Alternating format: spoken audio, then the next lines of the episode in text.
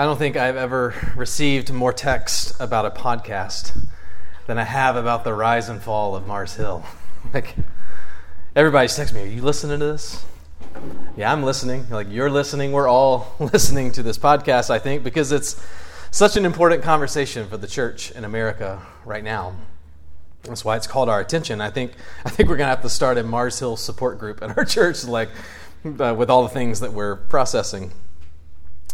If you don't know what I'm talking about, The Rise and Fall of Mars Hill is a podcast from Christianity Today that is about the inside story of Mars Hill Church in Seattle and its pastor, Mark Driscoll. As the host, Mike Cosper, says in the intro of each episode, he said, It's the story of one church that grew from a handful of people to a movement and then collapsed almost overnight. It's a story about power, fame, and spiritual trauma, problems faced across the spectrum of churches in America today. If that hooks you, you should go listen. I highly commend it to you. And, and come talk. We'll come get coffee. We'll, we'll process it together. Well, friends, today's sermon is about the rise and fall of Haman. Haman is the antagonist in the book of Esther, which we've been studying for most of the summer. He is the second most powerful man in, in the whole Persian Empire. He's the king's right hand man, whom he trusts so much that he gave him his very signet ring uh, to act on his behalf as the king. And yet, as we've learned throughout the story, Haman is, a, is an evil man. He's a man who uses his great power for evil purposes. And because he felt disrespected by a man named Mordecai, a Jewish man who works in the king's administration, simply because Mordecai refused to bow down to him, to show him the honor that Haman thinks he deserves, Haman tricked the king into ordering the mass genocide of all the Jewish people throughout all the Persian Empire on one day, on a certain day, coming in a few months. That's where we are in the story. This edict of death was Haman's way to get back at Mordecai, but not just Mordecai, to all of his people, to destroy them. Which, by the way, includes the king's wife, Queen Esther, though no one knows this because Esther has, keep, has kept her Jewish identity secret. And then in the previous chapters, Haman has another encounter with Mordecai, and once again, once again, Mordecai refuses to bow to him. And now Haman decides he can't wait for the purge. He's going to have Mordecai executed immediately. And so he, he builds these massive gallows near his home upon which he plans to have Mordecai hanged the very next day. And that's where we are in the story. Today we're going to see what happens next. And I've already told you a little bit giving you a clue, is utterly surprising. And it's only possible because the hidden hand of God has been constantly working behind every scene. Though he is mentioned on none of the pages, he is present and he is at work. So, if you will, the rise and fall of Haman is about one man who rose to great power and then collapsed literally overnight. It's a story about power and fame and the problem of evil. That is, whether evil will ultimately prevail or whether God will intervene and prevail over it. Today's episode is The Hidden Hand of God and the Great Reversal. Would you stand for the reading of God's Word?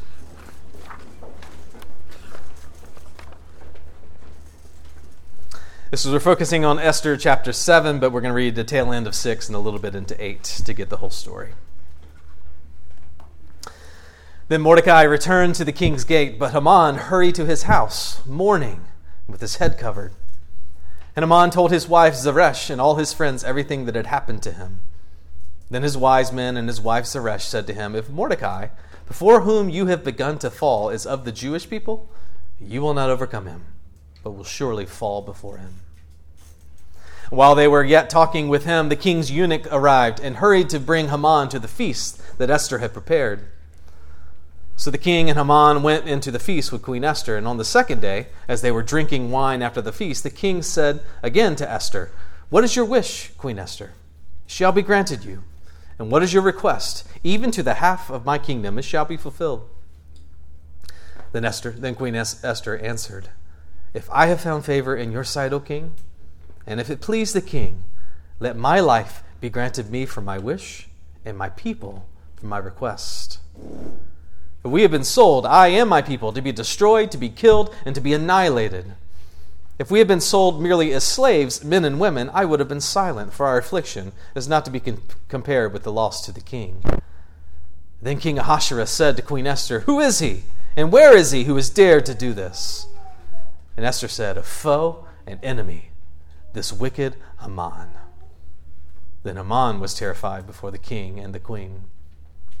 And the king arose in his wrath from the wine drinking and went into the palace garden. But Haman stayed and begged for his life from Queen Esther, for he saw that harm was determined against him by the king.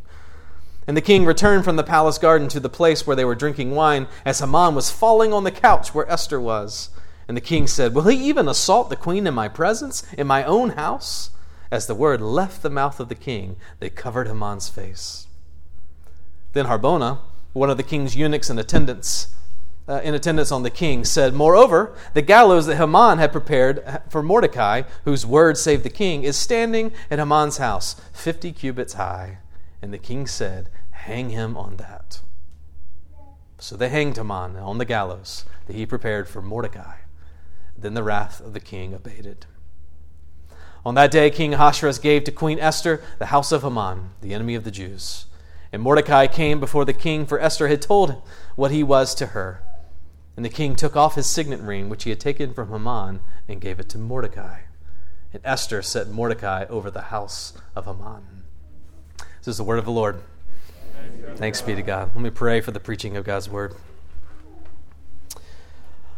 Our Father, we are so thankful that we have your holy word, that we get to gather to read it in safety. We thank you, Lord, that we don't have to guess and figure out uh, or imagine uh, who you are or what you have done. Lord, you have recorded it, you have given it to us in sacred scripture. And moreover, you've given your Holy Spirit, which even now can open our hearts and our minds and our eyes to see you for who you are. And so I pray that is what you will do right now, Holy Spirit. And I pray for myself, my speech and my message would not be in plausible words of wisdom, but in demonstration of the Spirit and of power, so that our faith might not rest in the wisdom of men, but in the power of God. I ask us in the name of Christ. Amen. Let's be seated, please.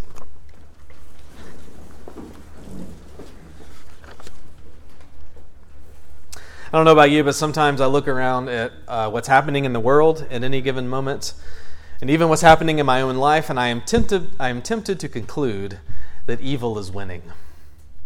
You ever feel like that? It feels like evil is winning sometimes. I felt like that even this week with the images coming out of Afghanistan of citizens running after airplanes because they are so desperate to flee the evils of the Taliban. Or the stories that are coming out of Haiti of yet another devastating earthquake for a country that has already experienced such devastation in the last 10 years, even the recent assassination of their president. Or again, the recent surge of the Delta variant that continues to prolong the COVID 19 pandemic that affects millions of people all over the world, and even people that you and I know and love. Right? That, that's just this week, right? That, that, that's all overwhelming.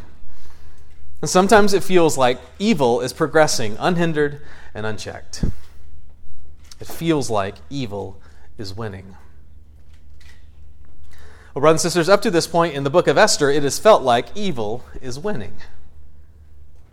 The king of Persia, named King Ahasuerus, aka Xerxes First, he has all the power to do whatever he wants.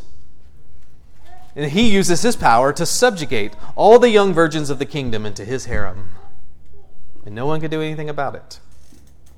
If you remember, that's how Esther became queen.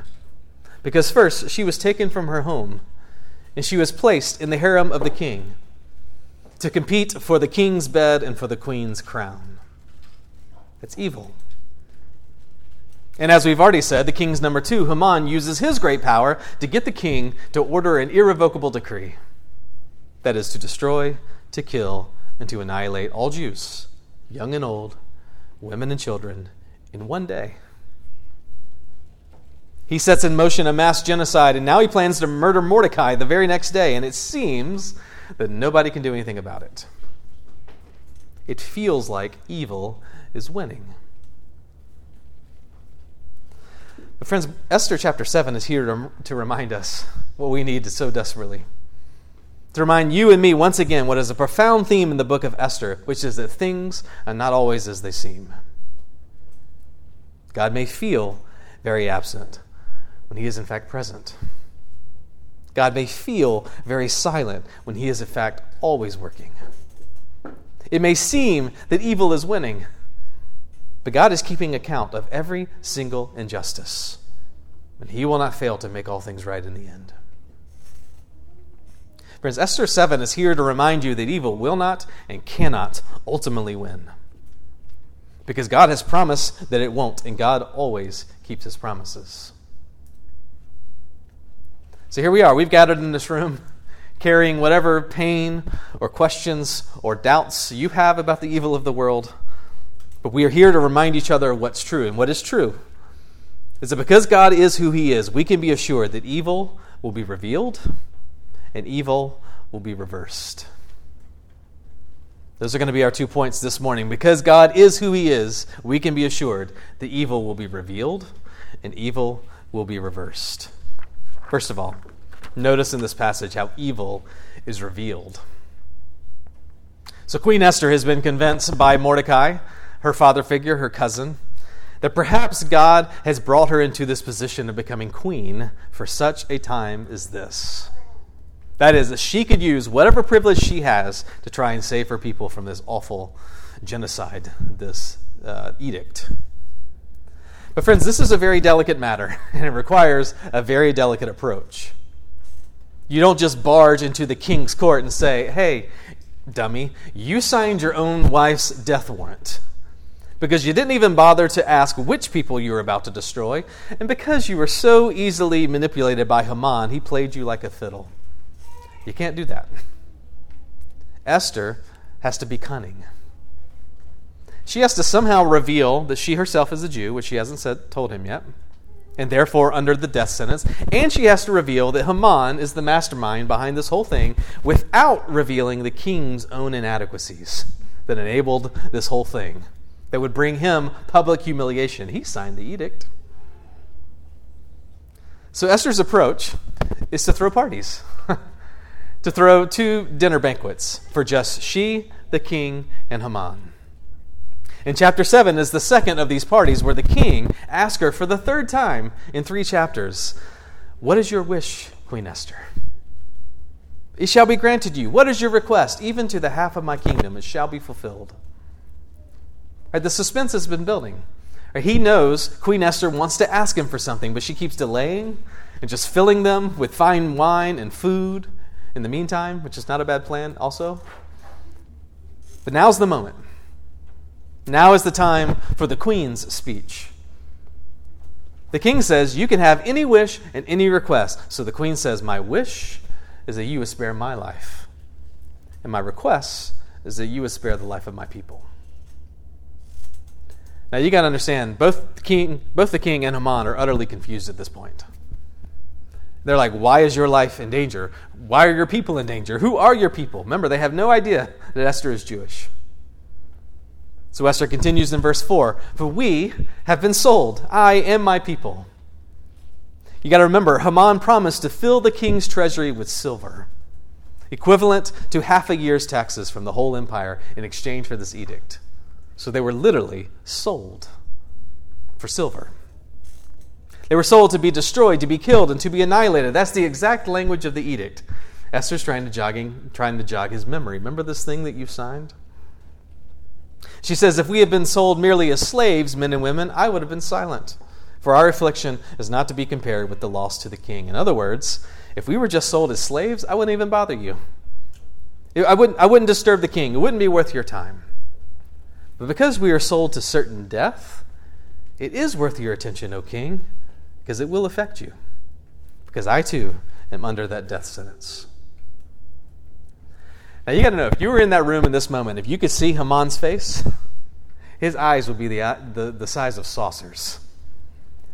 Because just now he learned something that he previously did not know that Esther is Jewish. And now he is the goon that got the king to unwittingly order the death of his own wife. He knows that all of this is about to be revealed. Esther's plan is genius. She works the king into a rage that someone would dare to harm the queen and all of her people before she reveals who it is. And then in verse 5, the king, King Ahasuerus, said to Queen Esther, Who is he? And where is he who has dared to do this? And Esther said, A foe and an enemy, this wicked Haman. Then Haman was terrified before the king and the queen. Brothers and sisters, notice, for the first time, Esther is revealed for who she really is. She identifies herself with the people of God no matter the cost. She risked her life to identify with God's people. And friends, there was a real risk. There was a real possibility that the king would say, Hey, you've lied to me all these years. You never told me you were Jewish. I cannot help you now. What's done is done. But for the first time, Esther comes out. She reveals who she really is. And, brothers and sisters, for the first time, Haman is revealed for who he really is a foe and an enemy the wicked Haman. The man whose lust for power and prestige, whose petty pride had led him to a monstrous evil. But now it's all out in the open for the king and everyone to see. The point is, brothers and sisters, in the words of the great Johnny Cash, you can run on for a long time. Sooner or later, God will cut you down. Because God is who He is. Because He made the world and because He has committed Himself to redeeming the world and making all the sad things come untrue. Because God has bound himself to a people and he's made promises to them. That means the evil can run on for a long time, but sooner or later, it will be revealed for what it is. Evil can hide for a while, evil can, evil can persist for a while. Evil can cause us great distress in this life, but, brothers and sisters, it will not have the final word. Evil has an expiration date because God is committed to exposing it, to revealing it, either in this life or in the life to come, and making all things right again. That's who He is. Jesus says in Luke 18, verse 17, Luke 8, verse 17, For nothing is hidden that will not be made manifest, nor is anything secret that will not be known and come to light. Friends, there is a reckoning coming for us all. And the question is on that day, what will be revealed about you? That, like Esther, you identified yourself with the people of God, no matter the cost to yourself. Or that, like Haman, you identified yourself with the pursuit of your own power, your own pride, your own possessions, no matter the cost to others. Now, I know what you're probably thinking because I'm thinking it too. You're like, hold on, I'm not evil. Like, I've never or- orchestrated the mass genocide of a people. I'm not in the same camp as a character like Haman. How dare you? For the Bible doesn't let us off the hook that easily. Listen to what Jesus says in Mark chapter 7. For from within, out of the heart of man comes evil thoughts sexual immorality, theft, murder, adultery, coveting, wickedness, deceit, sensuality, envy, slander, pride, foolishness. All these evil things come from within, and they defile the person. You say you and I may, may not have plotted murder, but that same root of Haman's sin lives in your heart too. You heard the list. Evil thoughts, you ever wish something bad would happen to someone you can't stand that no one knows about? Envy. You ever sinfully desire the good life of your neighbor? Slander. Ever talk bad about somebody even if it wasn't exactly true? Pride. Ever comforted yourself by thinking, at least I'm better than that person? Because evil is in our hearts too. And it's painful. It's painful to have these things revealed about ourselves, but friends, it would be more painful if our God was content to let evil win. He can't let it win in you or in the world because He is a God of justice. I promise you, you don't want to have it any other way. Because God is who He is, we can be assured that evil will be revealed. But secondly, that evil will be reversed. And this is really, really, really, really important. Because actually, it's not enough to simply reveal evil. Like something has to be done about it. And what is done about it also reveals a lot about who God is. So think about it. In this story, he could have simply stopped Haman's plot and just preserved the status quo. That would have been enough, but it's not enough for God. Because God is who He is, He is committed to a complete reversal of the evil, a complete reversal of destinies, a complete turning of the tables. Friends, notice this. Notice all the reversals that are in this one chapter. Think about it. Before, it was the Jewish people that had harm determined against them, and they were terrified before Haman. But in verse 6, it is now Haman who, who sees that harm is determined against him, and now he is terrified before Esther. Complete reversal. This whole ordeal began because Mordecai refused to fall or bow down before Haman, but it ends in verse 8 with Haman falling down, bowing down before Esther. The most obvious one is Haman had these massive gallows built to have his, his enemy, Mordecai, hanged upon by order of the king. But in verse 10, it is Haman the enemy, the enemy of the Jews, who is hanged upon the very same gallows by order of the king. This is what the Psalms call digging a pit and then falling into it yourself. In chapter 8, verse 2, the reversal is complete when Mordecai is given Haman's position and property in the kingdom. The very signet ring is given to Mordecai, and now he is the second most powerful man in all the Persian kingdom. You see, this is a sudden and dramatic reversal, a turn of events that completely reverses the expected outcome of the story. And, brothers and sisters, this is the hope of the world. That God is committed to not just revealing evil, but also reversing it once and for all. And, friends, it is your only hope of dealing with your own evil that resides in your heart that God would do something to reverse our death sentence because of our own sin and evil against Him. Friends, the cross of Jesus Christ is the greatest reversal in the history of the world. It is there where Jesus, like the Jews in Esther, was sold to death for silver.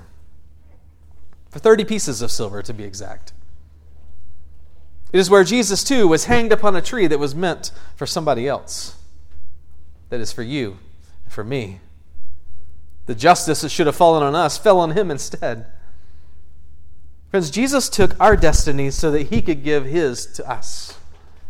We are actually given Jesus' position and property in the kingdom, his status as the well beloved son or daughter, his inheritance of a new heavens and a new earth. And then, brothers and sisters, against all expectations, no one saw it coming. When evil thought it had won by killing the Son of God, Jesus rose from the dead in victory over evil and all of his friends. That is sin, death, and hell. This is the greatest reversal in the history of the world. Who would have thought that life could come out of death? And friends, I'm here to tell you today if you have put your trust in Jesus' life, death, and resurrection on your behalf, then the great reversal has already happened for you. Everything that should have been yours is Christ. And everything that should be His is now yours righteousness, sanctification, redemption. That is wonderful news. And yet, there's even more wonderful to come because Jesus will not stop until He reverses the evil of the whole creation. Until He wipes every tear from every eye, until mourning and crying and pain and death are no more until he makes all things new. What he has begun by reversing the evil in the hearts of his people, he will one day finish for the entire creation. In the Broadway musical called Hamilton, you guys heard of this? Hamilton? Yeah? No? Okay. It's this obscure little thing. I'm in on it, I'll let you know. In the, in the musical Hamilton, after the Battle of Yorktown, which is the moment of reversal, the decisive battle in the American Revolutionary War, the chorus sings the, these words Tens of thousands of people fled the streets.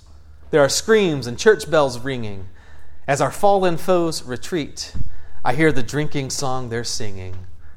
The world turned upside down. You hear it in your head right now, don't you? The world turned upside down. Brothers and sisters, this is the song that we will sing in the end. After the final battle, the world has been turned upside down. Because God is who He is, we can be assured that evil will be revealed and evil will be reversed. Because, because God loves to turn things upside down. So the first will be last and the last first. So the proud will be brought down low and the humble lifted up and exalted. So the hungry will be filled with good things and the full sent away empty. Friends, evil may seem to be winning now, but it will lose in the end because the Lamb has overcome. And the Lamb says, I will build my church, and not even the gates of hell shall prevail against it. Amen. Let me pray. Let's ask God to help us.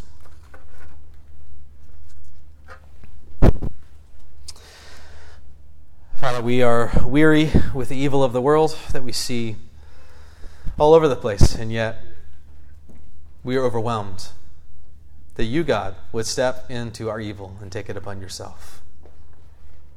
Thank you, Jesus, for hanging upon a tree that was reserved for us. Lord, as we encounter the very evil that resides in our own hearts, I pray we would flee to you. We would accept the great reversal. Jesus' death and given us his life. And I pray you would fill us with an inexpressible hope that you are causing all the sad things to come untrue.